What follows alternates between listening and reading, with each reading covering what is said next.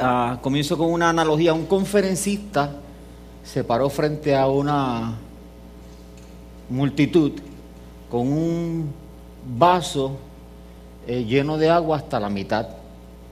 El primer pensamiento que tuvo la multitud antes de, él hablar fue, él nos va a hablar acerca de cómo tenemos que mirar el vaso, si está medio vacío o está medio lleno.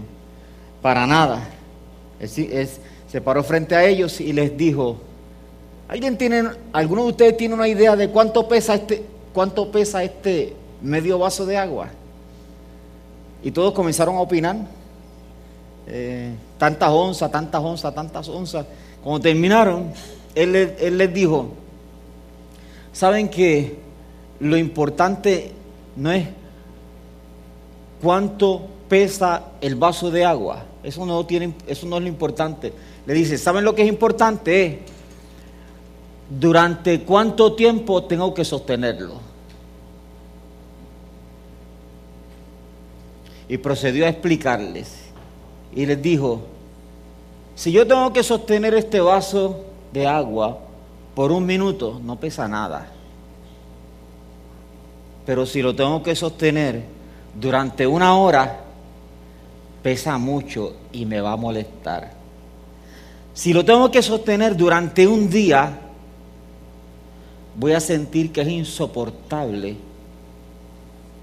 y probablemente me va a lastimar. Y luego de eso procedió a decirle a la gente, así mismo son los pensamientos destructivos.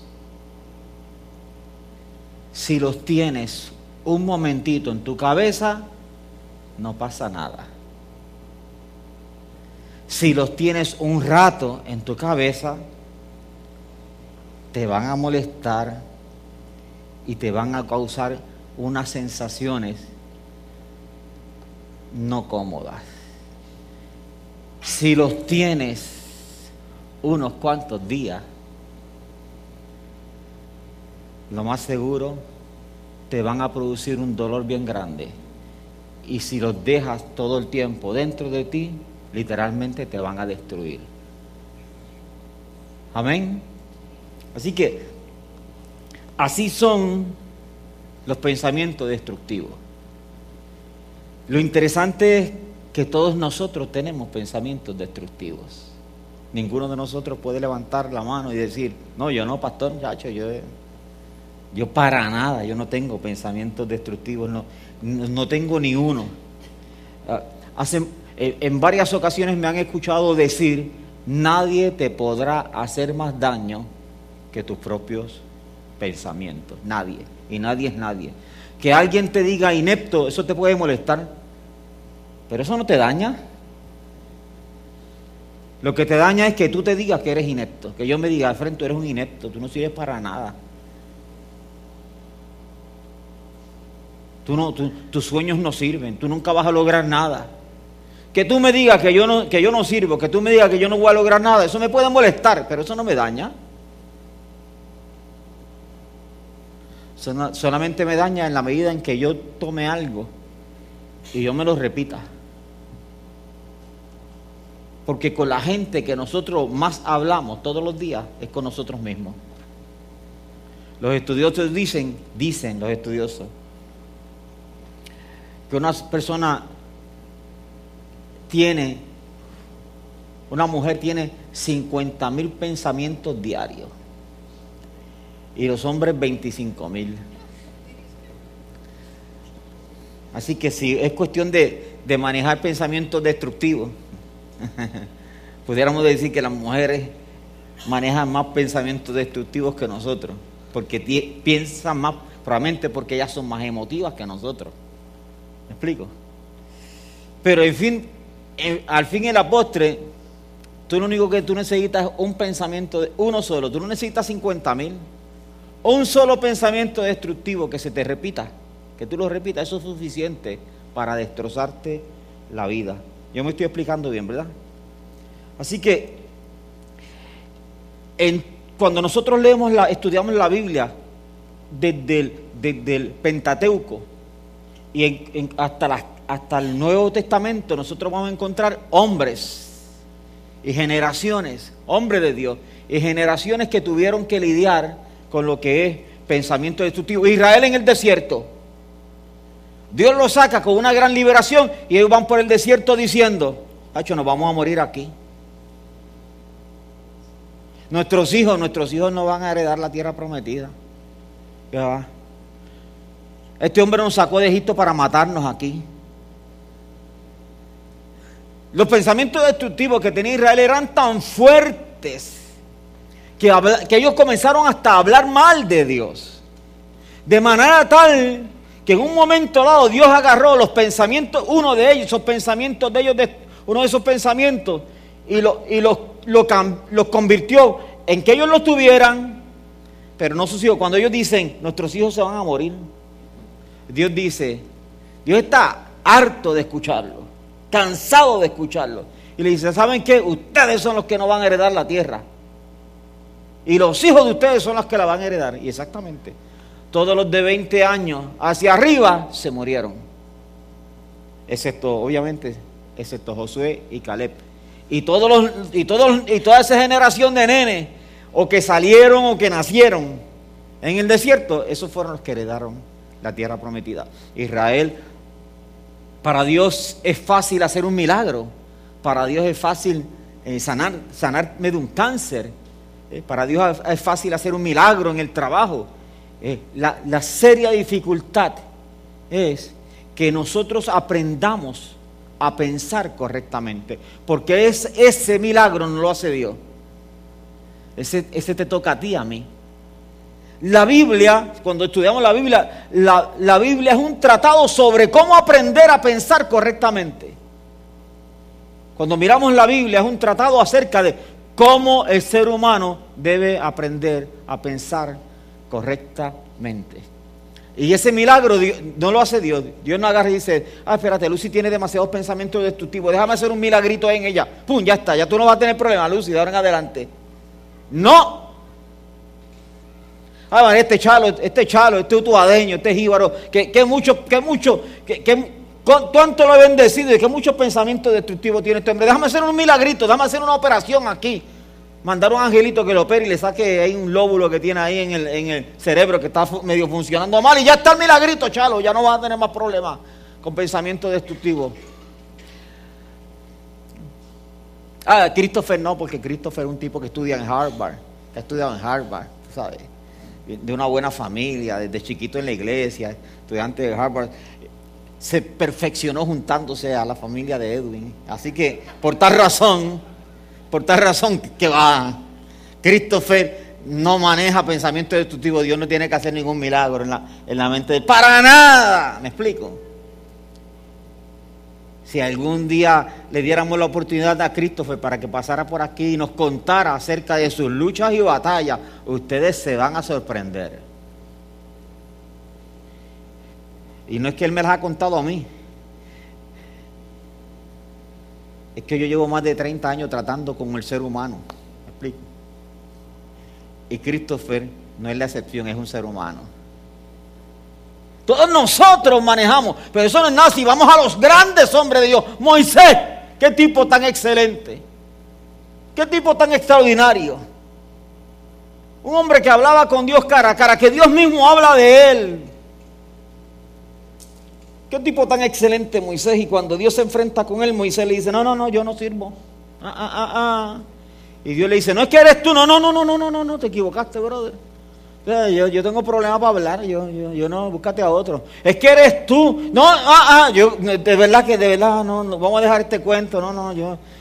Tan, tanto es así que la Biblia dice que Dios se molestó con Moisés, se airó.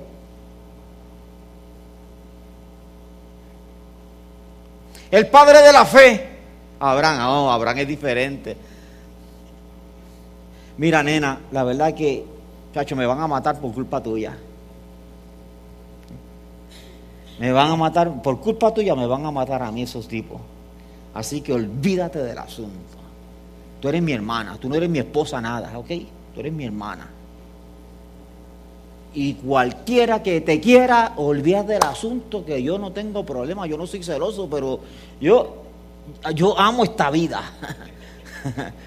El padre de la fe, Abraham. Yo amo esta vida, así que tú, cualquiera que se meta contigo, que te diga cualquier cosa, si alguien te pita o algo demás, yo me voy a reír. Fíjate del asunto, que no vamos a tener problemas.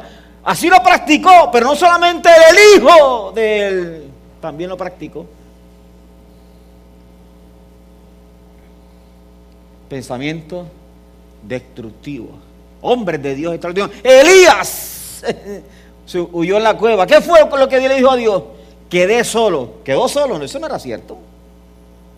Tenía miles Dios que eran fieles a él, pero Elías, estoy solo y me buscan para matarme. Solo yo he quedado.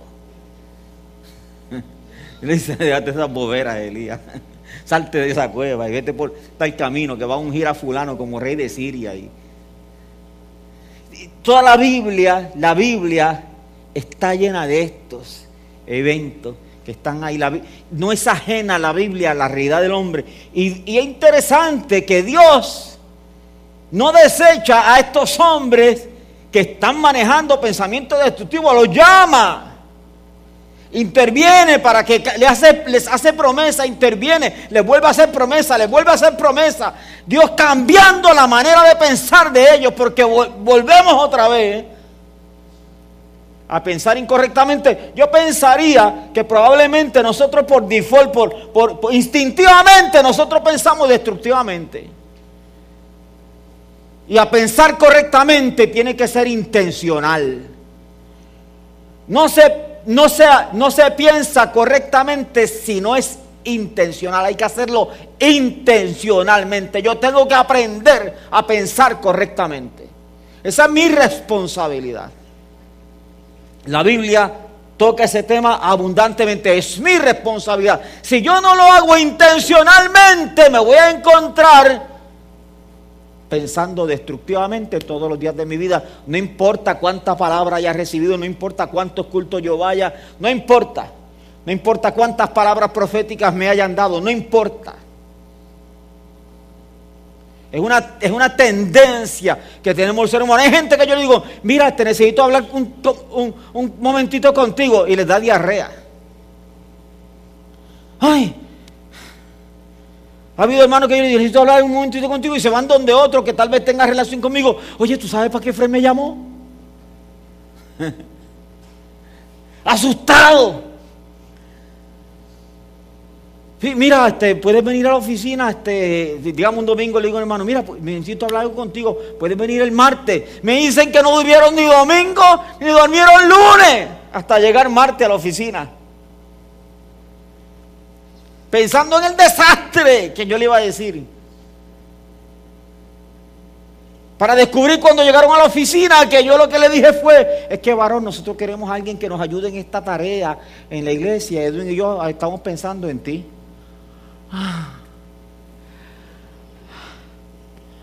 Ay, pastor, yo que había pensado, ¿qué habré hecho yo? Que me van a llamar a capítulo, me van a tumbar el cuello aquí en la iglesia. Yo me estoy explicando bien. Era una buena noticia, pero un pensamiento destructivo no lo dejó dormir dos noches y le robó probablemente 60 horas de su vida. ¿Quién, se ¿Quién le devuelve las dos noches y quién le devuelve las 60 horas de su vida? Nadie. Nosotros necesitamos aprender a pensar correctamente, porque es más fácil pensar incorrectamente. 12 espías, 12 la Biblia, 12 espías. 10 pensaron incorrectamente y dos habían aprendido a pensar correctamente.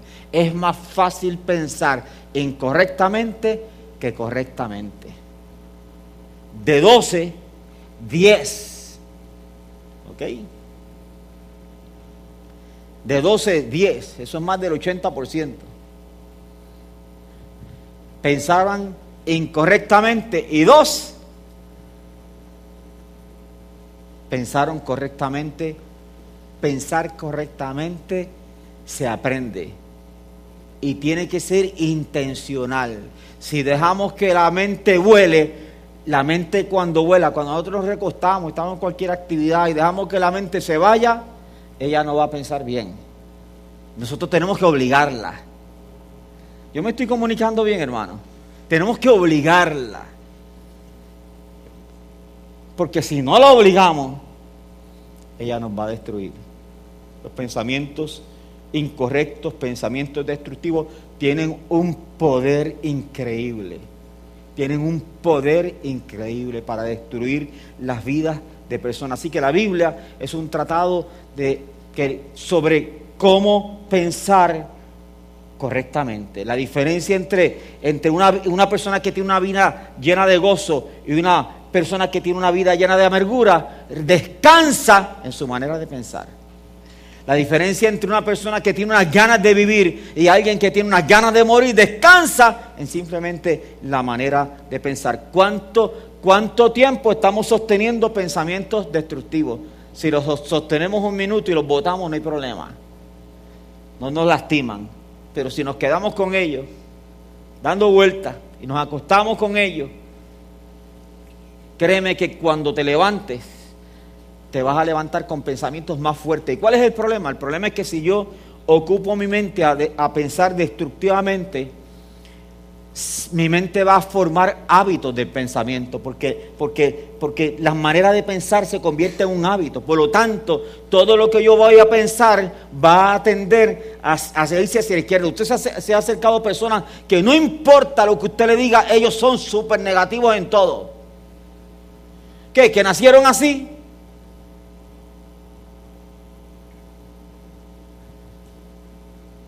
¿O es que lo aprendieron en el camino? o es que lo desarrollaron en el camino. Hay gente que no importa lo que tú le digas, no importa. Todo está mal, no importa. Para ellos todo es un desastre. Son gente súper negativas, porque su mente está llena de eso. ¿Se acuerdan el famoso texto de Proverbio? Porque como es el pensamiento del hombre en su corazón, tal es Él. Al final nosotros somos producto de lo que pensamos. Si lo sostengo un poquito y lo suelto, no hay problema. Si tengo ese pensamiento y no lo suelto y lo dejo un rato, me va a lastimar. Si lo dejo ahí, me acuesto con él, créeme, mi hermano, que te, que te va a hacer un daño increíble. ¿Cuántas veces nosotros somos nuestros peores enemigos repitiéndonos que no servimos para nada, que no somos buenos para nada, que somos los peores en esto, que nunca vamos a lograr aquello, esto, otro? Somos nosotros, nuestros peores enemigos somos nosotros. Por eso es que nunca nadie nos podrá hacer más daño que nuestros propios pensamientos. Amén. Así que yo necesito responsablemente sentarme a mirar cómo es que yo pienso. Porque voy a necesitar cambiarlo, modificarlo. Modificarlo. Yo necesito llenarme de la manera de pensar de la escritura. Que esa manera de pensar de la escritura llene mi mente y mi corazón. Las verdades de la escritura llenen mi mente y mi corazón para yo tenerlas en la boca continuamente porque es la manera en que yo construyo una nueva manera de pensar que sea consistente, que sea de acuerdo a la verdad de la escritura. Es la única manera que yo puedo contrarrestar ese instinto que tenemos nosotros, los seres humanos, de pensar incorrectamente y de pensar destructivamente. Hace tiempo les conté esto que es jocoso. Yo me iba a reunir, hace muchos años atrás me iba a reunir con un pastor para, nos íbamos a reunir para, para sentarnos a hablar y tener un rato de oración. Así que yo fui a recogerlo y cuando yo fui a recogerlo, yo le digo, ¿y qué? ¿Cómo están las cosas? Y me dice, ay, si vieras el sueño que tuve anoche. Me dice, yo le digo, ¿qué soñaste? Me dice, soñé que fulano de tal, que era un diácono de la iglesia, lo había llamado a capítulo. Y que le había dicho las cosas que él estaba haciendo mal en la iglesia. Y que en adición a eso le dijo que por tal razón, por esas cosas que él estaba haciendo mal en la iglesia, le, estaban, le, iban a pedir la renuncia al pastorado. Ese fue el sueño que él tuvo. Yo me sonreí, llegamos, nos sentamos y antes de tener cualquier conversación, yo le dije, Oramos primero y después, y después hablamos y me dijo, sí. Así que yo me arrodillé y él se arrodilló al lado mío. Y él comenzó a orar de esta manera. Señor, mira esa gente que no entiende el corazón de uno y que juzgan a uno sin entender lo que en realidad hay por dentro. Y que están dispuestos, Señor, a pedirle a uno la renuncia al ministerio, Padre. Yo te pido... Da risa, ¿verdad que sí? Pero yo se lo... Delante de Dios, así pasó, ¿ok? Yo estaba arrodillado. Yo estaba arrodillado y yo tuve que parar de orar. Yo estaba envuelto, ya envuelto en la oración cuando yo de momento hice... Yo hice así y lo miré a ver si él estaba vacilando. Pero no, estaba orando compungido. Estaba orando compungido y yo no pude más que yo me, yo literalmente me senté, estaba en una alfombra arrodillado. Yo me senté y comencé a reírme, eh, no fuerte, ¿verdad? Porque yo, yo, no podía creer lo que mis, mis oídos estaban escuchando. Yo decía, no puede ser. El hombre está reaccionando en su oración, él está reaccionando un sueño.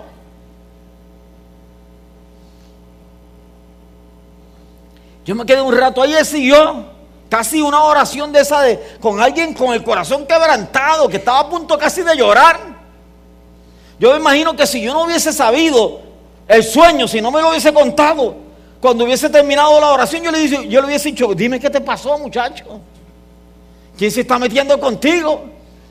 Yo no podía decirle eso porque yo sabía que todo era un sueño. Y como dijo Calderón de la Barca, y toda la vida es sueño y los sueños, sueños son.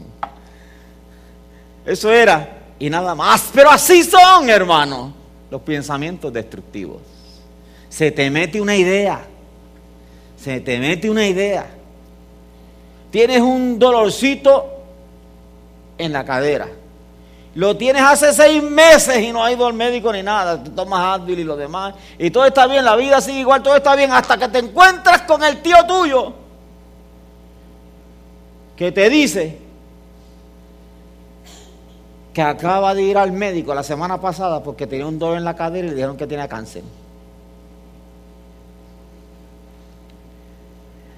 El tío tuyo, sin querer, acaba de meter un pensamiento en la cabeza tuya y tú te vas de allí.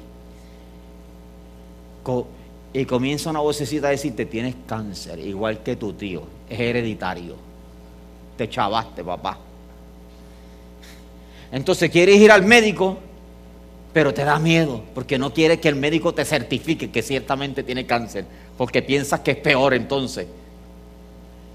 Entonces, no quieres que el médico te, lo, escriba en un papel, en un documento que diga tienes cáncer, no quieres, pero tienes todos los días, 24-7, estás manejando el pensamiento, tienes cáncer, tienes cáncer, tienes cáncer, tienes cáncer, tienes cáncer, tienes cáncer. Entras a internet y empiezas a hacer investigaciones del cáncer en la cadera y de cómo funciona el cáncer en la cadera. Y allá descubre que, entonces puede ser que la, que, la, que, la, médula ósea despida células cancerosas. Y, y, todos, y entonces como despide células cancerosas, no solamente se resuelve el problema ahí, sino que hay que tratar con la médula ósea. Pero si la médula ósea ya está dañada y puede ser que esté chavado, entonces, y ese cáncer se te haya regado por todo el cuerpo, entonces los pensamientos destructivos son peores todavía. Porque ahora, no solamente tienes cáncer ahí, ahora tienes cáncer en otras partes del cuerpo. Y así pasan seis meses más hasta que él trae una crisis. Y alguien tal vez te agarra y te lleva al médico. Para después de seis meses el médico evaluarte y hacerte una prueba y descubrir que, que tenías una pequeña inflamación ahí, producto de cualquier tontera, qué sé yo qué. Y no era nada y te dan un antiinflamatorio y te lo tomas una semana y se acabó. ¿Y quién te devuelve los seis meses de angustia? Yo me estoy explicando bien, hermano. ¿Quién te devuelve los seis meses de angustia? La crisis. ¿Quién te, ¿Quién te resuelve la úlcera que te dio en el estómago por haber estado pensando tan mal? Porque usted sabe que cuando la mente está ocupada, con tanta fuerza que se produce un estrés, los procesos digestivos no se completan como debe ser y las personas se les daña el estómago. No siempre es así, pero eso pasa. ¿Quién te devuelve eso? ¿Quién te devuelve los, los, los 579 cabellos que perdiste en seis meses por, por el estrés y por tanto pensar quién te los devuelve? Nadie te los devuelve. Pensamientos destructivos. Necesitamos trabajar con eso, hermano. Si queremos tener vidas victoriosas, vidas victoriosas, todos nosotros tenemos que trabajar con ese enemigo. Cuídate de ti, de ti mismo, le dijo Pablo a Timoteo. Cuídate de ti mismo. ¿Por qué? Porque Pablo sabía que Timoteo podía ser el peor enemigo del mismo. Probablemente Pablo lo había experimentado ya en su propia carne. Así que esa es una realidad. Así de fuertes son los pensamientos destructivos. El, nacen probablemente una idea, un pensamiento que genera una emoción y esa emoción genera otro pensamiento y se crea un círculo vicioso. Más pensamientos con más emociones más fuertes. Y ese es el negocio del diablo. Jesús le dice en Juan 8:44, le dice a los judíos, vosotros sois de vuestro padre el diablo y los deseos de vuestro padre queréis hacer. Jesús está certificando. Está dando por cierto que el enemigo tiene capaz de, de lanzarte una emoción a ti. Vos sois de vuestro padre el diablo y los deseos de él queréis hacer. O sea, el enemigo es capaz de bombardear nuestra vida con pensamientos cargados con emociones pensamientos cargados con emociones que si nosotros no los, no los bateamos, se quedan ahí, van a generar otro pensamiento más fuerte, con otra emoción más fuerte, se crea un círculo vicioso y cuando venimos a ver, cuestión de pocos días, nosotros somos esclavos de un pensamiento destructivo que se originó no en el cielo, se originó en el infierno. Así, así es, así funciona y no hay nada más dañino que el hábito de pensar incorrectamente. ¿Será un problema de fe? Nosotros, ah, cuando nosotros somos cristianos, pero a alguna medida nuestra manera de pensar, nosotros esperamos lo peor de Dios. Nos levantamos en el día de hoy esperamos lo peor en el día de hoy. Y eso es contrario a la Biblia. Es contrario, se supone que yo me levante hoy, no importa lo que pase, se supone que yo me levante con esta actitud en la que yo espero el favor de Dios el día de hoy. ¿Acaso no dice la escritura que es el bien y la misericordia que me seguirán? Y el texto lo que quiere decir es que me perseguirán a mí todos los días de mi vida. Esa no es la verdad que enseña la escritura. Cierto, ¿eh? Se supone que yo, que yo viva esperando el favor de Dios en la vida mía. ¿Cuándo? Todos los días. ¿Por qué? Porque favor es gracia, hermano. Lo que Cristo compró, favor es gracia.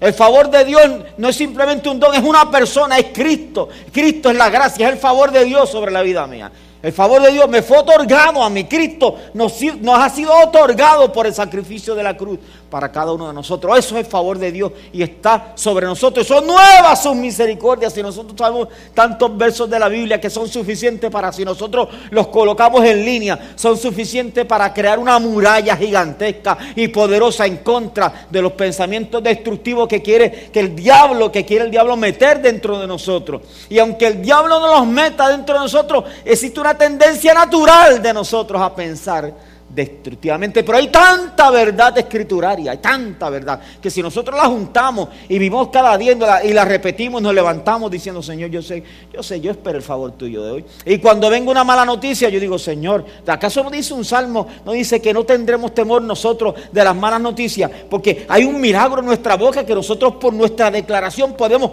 con, podemos cambiar nuestras circunstancias cambiarla, construir una promesa de Dios con nuestra boca. Cuando Dios me da una palabra es para que yo me llene la boca y la repita. No es para que yo la guarde en un cajón y espere el día. Ahí está mi promesa. Estoy esperando el día que tú la cumplas. Señor, no. No es así. Cuando Dios me da una palabra es para que yo vaya todos los días. Aquellos que, aquellos que se encargan de hacer que Dios se recuerde. dice el Antiguo Testamento, es porque esa promesa para yo agarrarla y tenerla en mi boca como un arma ofensiva, que como un arma creativa, que estoy creando y estoy construyendo mi promesa. Estoy construyendo la realidad de, aquello que Dios me prometió. ¿Cómo lo estoy construyendo? Con la declaración que yo hago. Con la palabra que está en la boca mía. Y, cuando yo declaro eso, que mis oídos lo escuchan, esa, es, esa es la mejor arma para destruir los pensamientos destructivos.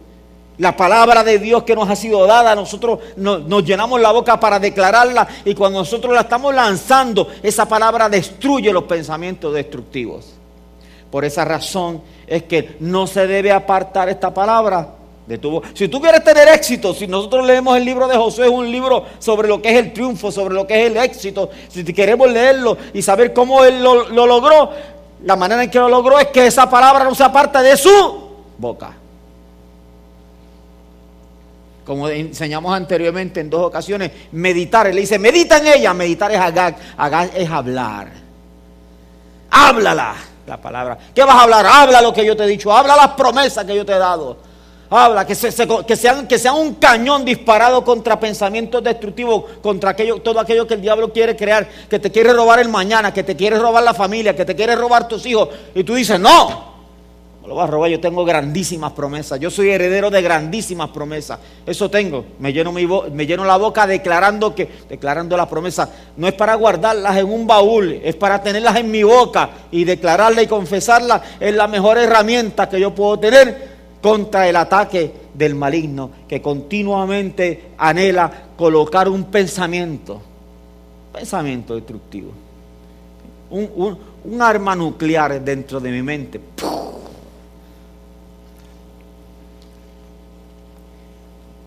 Elías huye por eso. Uno de los, cuando nosotros leemos el, el libro de Job, interesante, Job era el teólogo de su época, ¿verdad que sí? La Biblia dice, la Biblia enseña que la gente iba donde él para pedirle consejo. La gente iba donde él para pedirle consejo. Eso enseña la Biblia. Así que él era, él era, él era el tipo admirado. La Biblia dice que cuando él pasaba, todo, la gente quería saludarlo. Mira, por ahí viene Job. La gente quería encallarse la boca para que él hablara. Era el genio de su época, era el teólogo de su época. Eh, era un tipo que, en alguna medida la, Biblia dice que, todos los, cuando los hijos hacían fiestas, dice que él se levantaba temprano en la mañana y, hacía, y, ofrecía sacrificios de paz a Dios. Y ni siquiera porque sus hijos hubiesen hecho algo malo, era por si acaso. Así que Job vivía con algún temor, ¿verdad que sí? Déjame yo hacer, voy a ofrecer, no fue que sus hijos hicieron algo malo y él dijo, estos hijos míos que cabezones, déjame ofrecer ofrendas de paz a Dios. No, no, se levantaba tempranito. Aunque los muchachos, la fiesta fuera una fiesta santa, el papá se levantaba y decía, por si acaso estos cabezones hicieron algo malo, él iba por miedo a que algo le pasara miedo a que algo le pasara. De hecho, hace mucho tiempo yo prediqué de esto, prediqué de, Job capítulo 3, verso 25, eh, y lo voy a leer en la versión Reina Valera actualizada, porque es que me encanta Reina Valera actualizada, como lo dice. Dice, verso 25, capítulo 3 del libro de Job, Reina Valera actualizada, dice, el miedo que presentía me ha sobrevenido. Lo que me daba terror me ha acontecido. Él es el teólogo de su época. Él es instructor. Y él dice que él vivía con un terror, con un miedo. Era el único miedo que él tenía, o era el miedo más grande que él tenía. Perderlo todo. Perder sus hijos y perderlo todo. El miedo que presentía, ¿tú sabes lo que es levantarte todos los días, hablar de Dios, conocer supuestamente a Dios y vivir con un terror todos los días?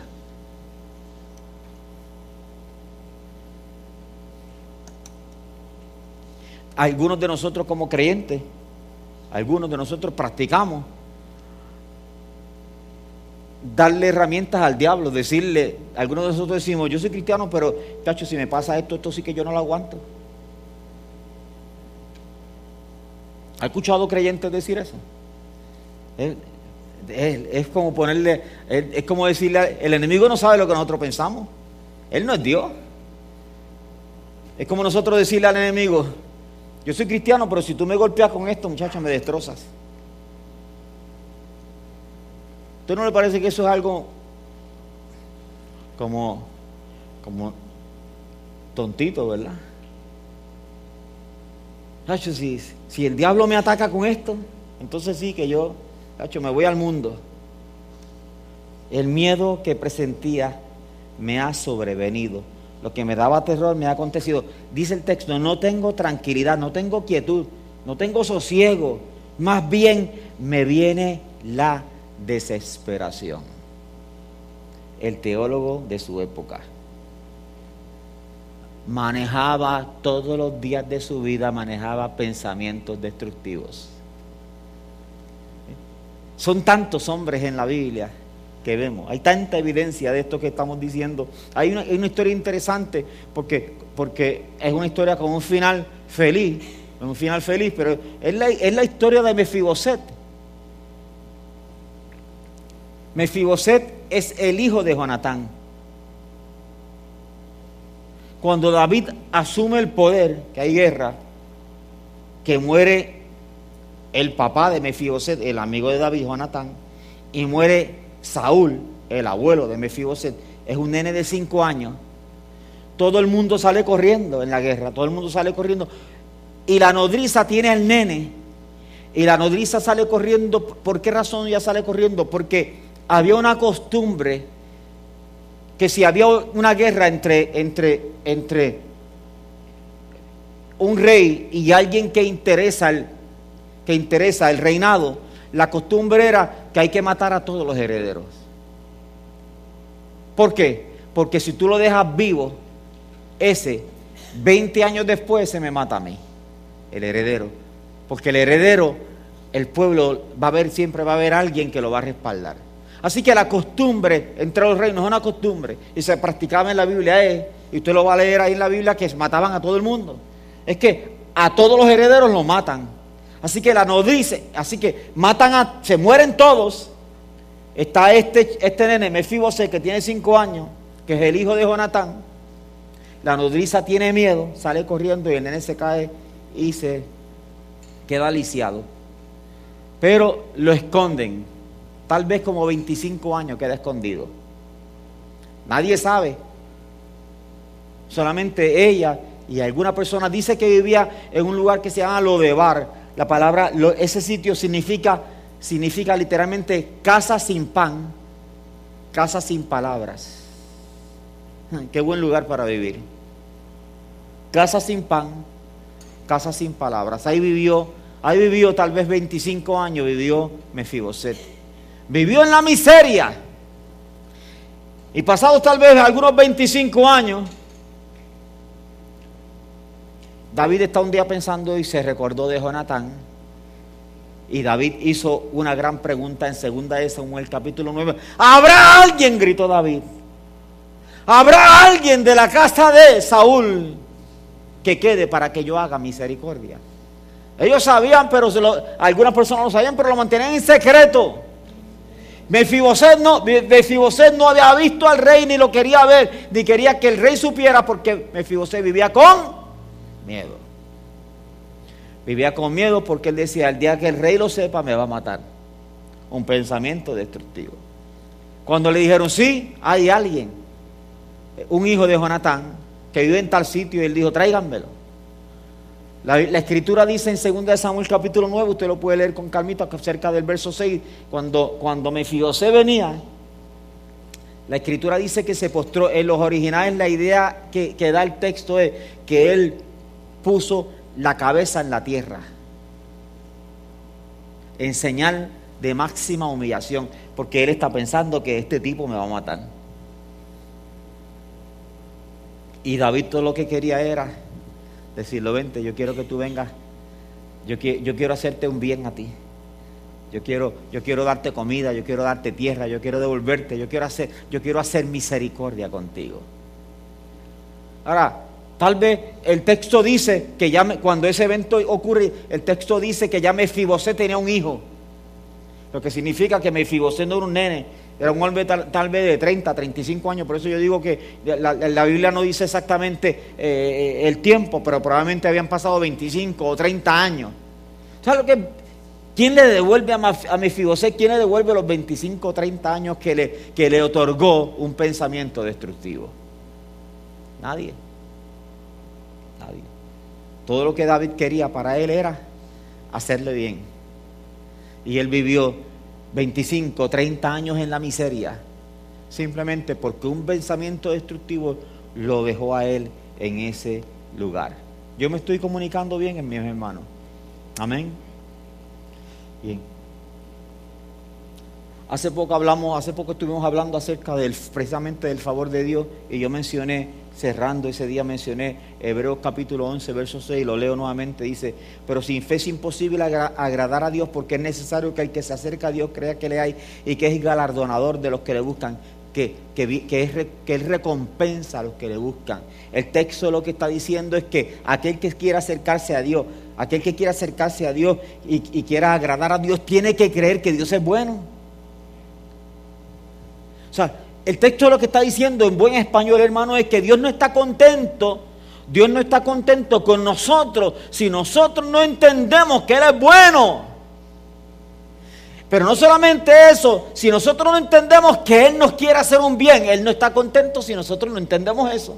No le agradamos nosotros a Él. Si la fe que yo tengo a Él no, en Él no puede traspasar esta realidad que nosotros vivimos, de que están, vivimos esperando el azote de Dios.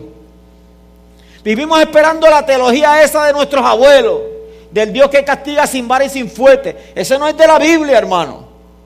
Lo que es de la Biblia es que nosotros debemos vivir esperando que la recompensa, la bondad, el Dios que es galardonador de aquellos que le buscan. Y si tú y yo le buscamos, la Biblia dice que eso debemos esperar tú y yo. Y, eso, y esa verdad es un problema de fe. Esa verdad se supone que sea suficiente. Para yo tenerla internalizada dentro de mí cada día que me llegue un pensamiento destructivo. Porque yo no sé a ti, pero a mí me llegan todos los días. Y todos los días yo los bateo. Todos los días, todos los días. Todos los días. Yo manejo pensamientos destructivos todos los días. Si hay alguien que aprendió a manejarlo una vez cada tres días, siéntese conmigo y me orienta cuando termine esto. ¿Está bien? A ver cómo usted lo logró para vivir tres días sin pensamiento destructivo. Yo, yo lidio con ellos todos los días. Pero yo, pero yo no tengo problema. Yo aprendí a lidiar con ellos todos los días. Yo no tengo problema. ¿Me explico? ¿Por qué? Porque yo, Dios me dio algo que se llama inteligencia. Yo me doy cuenta cuando llegan. ¿Me explico? Yo me doy cuenta cuando llegan porque no pueden llegar mientras yo duermo. Solamente llegan mientras yo estoy despierto. Me llegan en el culto. Me llegan orando. Me llegan adorando. Me llegan viajes misioneros. En todo lugar me llegan pensamientos destructivos. Todos los días. Pero yo aprendí a lidiar con ellos. Son parte de mi vida. Esto es como bañarme, como lavarme la boca, no tengo problema. Como darme blower. Eso, eso para mí es fácil. Todos los días me lavo la cabeza y me doy blower rápido. Ya, está, así de fácil es. Así que yo, yo, yo trabajo con ellos todos los días. ¿Cómo yo trabajo con ellos? Ah, yo no tengo herramientas personales para trabajar con ellos. Yo le enfrento a una herramienta que yo tengo que es bien poderosa, que es la palabra que Dios me ha dado. Todo pensamiento destructivo yo lo tiro, yo digo, tengo una verdad, yo tengo una palabra, yo tengo una verdad y esta es mi verdad. ¡Pum! Y cuando yo la suelto se cae. ¿eh? Él se va a levantar, son persistentes, pero no tengo problema, porque Dios me está enseñando también a mí a ser persistente. ¿eh? Dios me está enseñando a caminar todos los días con esta verdad. Amén ya, ya, voy, a cumplir en estos días. Eh, eh, Edwin cumple eh, ahora en agosto 41 años y yo cumplo en septiembre 41 años caminando en esta verdad. ¿Cómo se caminan 41 años en esta verdad? Es bien sencillo, un día a la vez. El día de hoy, yo decidí el día de hoy caminar en esta verdad. Así se vive en 41 años en la verdad, un día a la vez. El día de hoy yo lo tengo que vivir con la verdad que Dios nos ha dado. Yo no tengo miedo de dónde yo voy a estar dentro de los próximos 10 años. Yo sé dónde yo voy a estar, en esta verdad. ¿Me explico? Yo no tengo problema dónde yo voy a estar cuando yo tenga 80 años. Yo sé dónde yo voy a estar, en esta verdad y mejor que ahora. ¿Por qué? Porque se camina un día a la vez y se camina con la verdad. ¿Dónde? En mi boca, en mi corazón. Si yo la creí, dice, creí por lo cual hablé. Si yo la creí, yo la tengo que hablar. Entonces, Dios es este, este buen padre que es mejor que cualquiera de nosotros. Y si nosotros podemos dar buenas dádivas a nuestros hijos, y nosotros queremos lo mejor para nuestros hijos y estamos dispuestos a hacer cosas, ¿qué, qué un buen padre, una buena mamá, ¿qué de sacrificio no hacen por sus hijos? Ah? Lo que sea. Se juegan la vida si nos las tenemos que jugar. Nos quitamos la comida, nos quitamos privaciones para, dar, para, para hacer revolución con dinero y dárselos y, bendecirlos a ellos. Y, y, estamos ahí, siempre, un buen padre siempre está con esa mentalidad. Dios es mejor que tú y que yo. Dios es mejor que tú y que yo. Él tiene esa mentalidad todo el tiempo. De hecho, su mentalidad es tan extraordinaria que lo más preciado que él tenía ya se la jugó. Y lo más preciado que yo tengo, déjame resolver esto de una vez y para siempre. ¿Qué es lo más preciado que yo tengo? A Cristo. Lo, lo dio por ti. Por esa razón es que tú vales mucho. Tú vales mucho para Dios. ¿Por qué tú vales mucho para Dios? Porque lo más preciado que Dios tenía, Él lo puso por ti, lo puso por mí. Por eso tú vales mucho. Por eso no eres porquería, por eso no eres poca cosa. Por esa razón eres preciado delante de los ojos de Dios. Porque lo de más valor, la piedra de más valor que Dios tenía, Él la pagó por ti, la pagó por mí. Por eso nosotros valemos delante. Ese Padre siempre está buscando.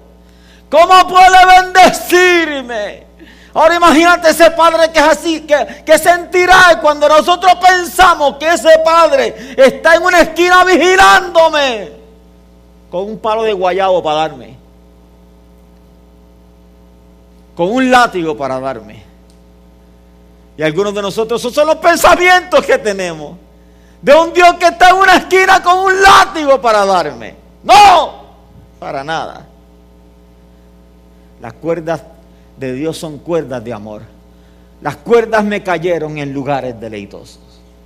Se acostumbraba a medir con cuerdas. Y donde cayera la cuerda, si te caía un pantano, te chavaste. Esa era la tierra que te, tocaba. Pero cuando tiraron la cuerda, cayó en un valle precioso. Las cuerdas me cayeron en lugares deleitosos. Dios no tiene látigo. Sus cuerdas son cuerdas de amor. Y Él es y Él se encanta, Él se goza. Si todos nosotros entendemos esa verdad y vivimos con expectativa.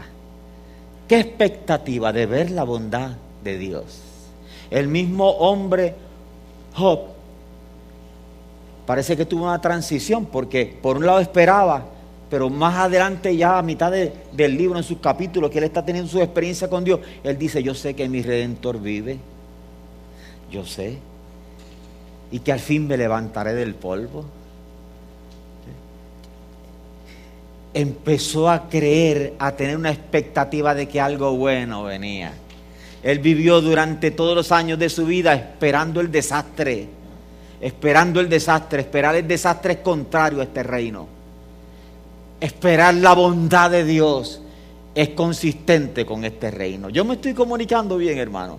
Es por esa razón que nosotros necesitamos trabajar con esa área de nosotros que es aprender a pensar correctamente, desechando pensamientos destructivos, porque un pensamiento destructivo es como un vasito de agua. No pesa nada. Depende cuánto tiempo yo lo sostenga. Si lo sostengo unos cuantos días, créeme que va a ser dañino. Así son esos pensamientos destructivos. El bien y la misericordia me seguirán todos los días de mi vida. Salmo 23, 6. Jeremías 29, 11, porque yo sé los pensamientos que tengo acerca de vosotros, dice Jehová. Son pensamientos de paz y no de mal, para daros el fin que esperáis. La nueva versión latinoamericana lo dice de la siguiente manera tan bonito. Dice, porque yo sé los planes que tengo para ustedes, declara el Señor. Planes de bienestar y no de calamidad. Para darles un futuro y una esperanza. Lo voy a repetir porque está tan bonito en esa versión. Fue la, de todas las versiones que leí, fue la, que encontré con, con tanta claridad que lo dice. Porque yo sé los planes que tengo para ustedes, declara el Señor. Planes de bienestar y no de calamidad, para darles un futuro y una esperanza, para que cuando tú escuches lo que Dios tiene, tiene con respecto a ti, tú empieces a soñar, esperanza es alguien que, alguien que, mira al mañana y ve que algo, viene, que algo bueno viene. Ese tiene esperanza. No tendrá temor de las malas noticias. Salmo 112, verso 7. Dice, su corazón está firme, confiado en Jehová.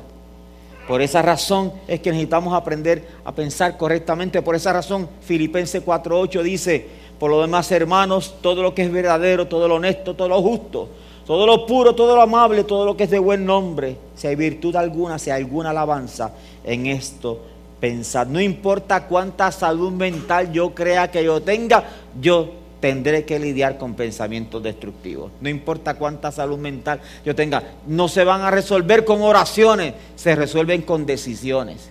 Yo tengo que pelearlo. Por eso la escritura dice en 2 de Corintios capítulo 10, verso 5, llevando cautivo todo pensamiento a la obediencia en Cristo Jesús. Es una actividad que yo la tengo que hacer continuamente.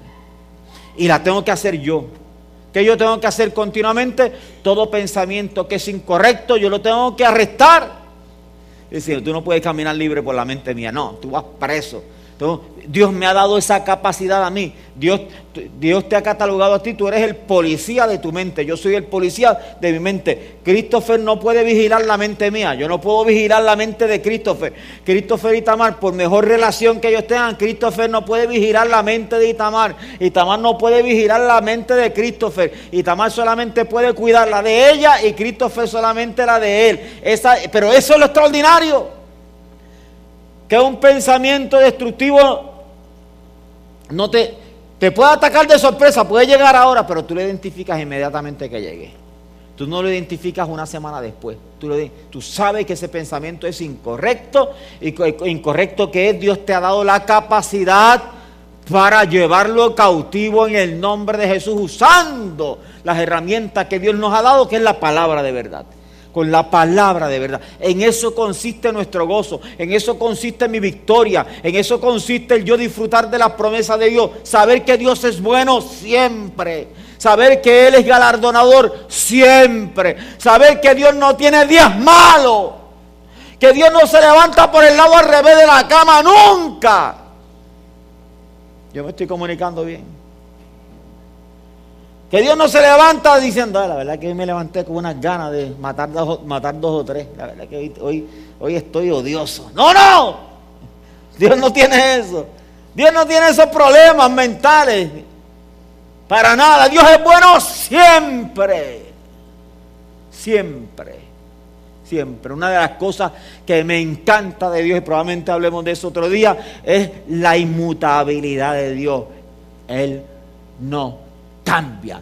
No importa en el peor día de mi vida, yo sé que yo espero de Él. En lo peor de lo peor en que yo esté, yo sé cómo Él piensa. ¿Me explico?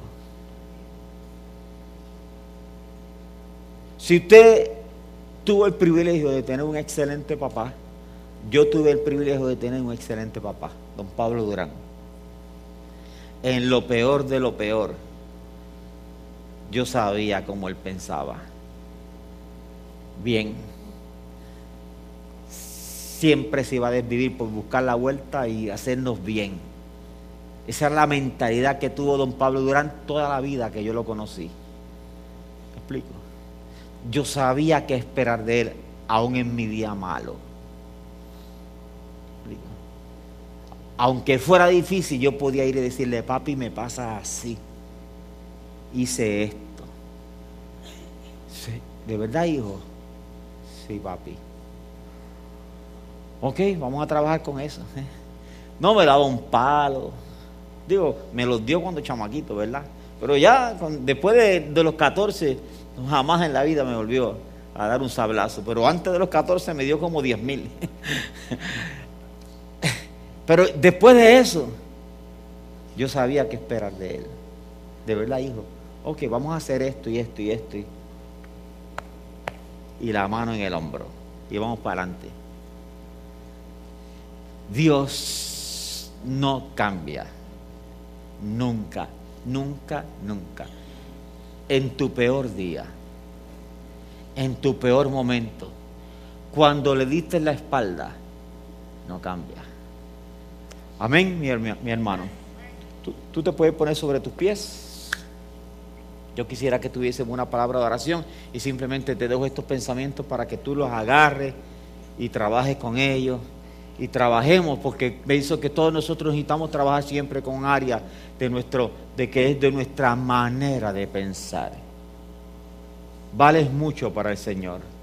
Esa es una gran verdad. Amén. Padre, en el nombre de Jesús, en esta hora yo te alabo y te bendigo y yo quiero bendecir mis hermanos, darte gracias por ellos, Señor, y, rogar que la gracia, la bondad tuya sea con cada uno de ellos, que esta palabra nos sirva, aunque sea un poquito que nos sirva a cada uno de nosotros para, para tomar medidas y tomar decisiones en nuestras vidas que nos conduzcan, Señor, a vivir con gozo, a vivir con alegría, a saber que tú nos has dado un poder extraordinario en nuestra boca, Señor, que nos has dado una palabra, Señor, una palabra de victoria, Señor, en el nombre de Jesús. Gracias y oramos para que el, el domingo...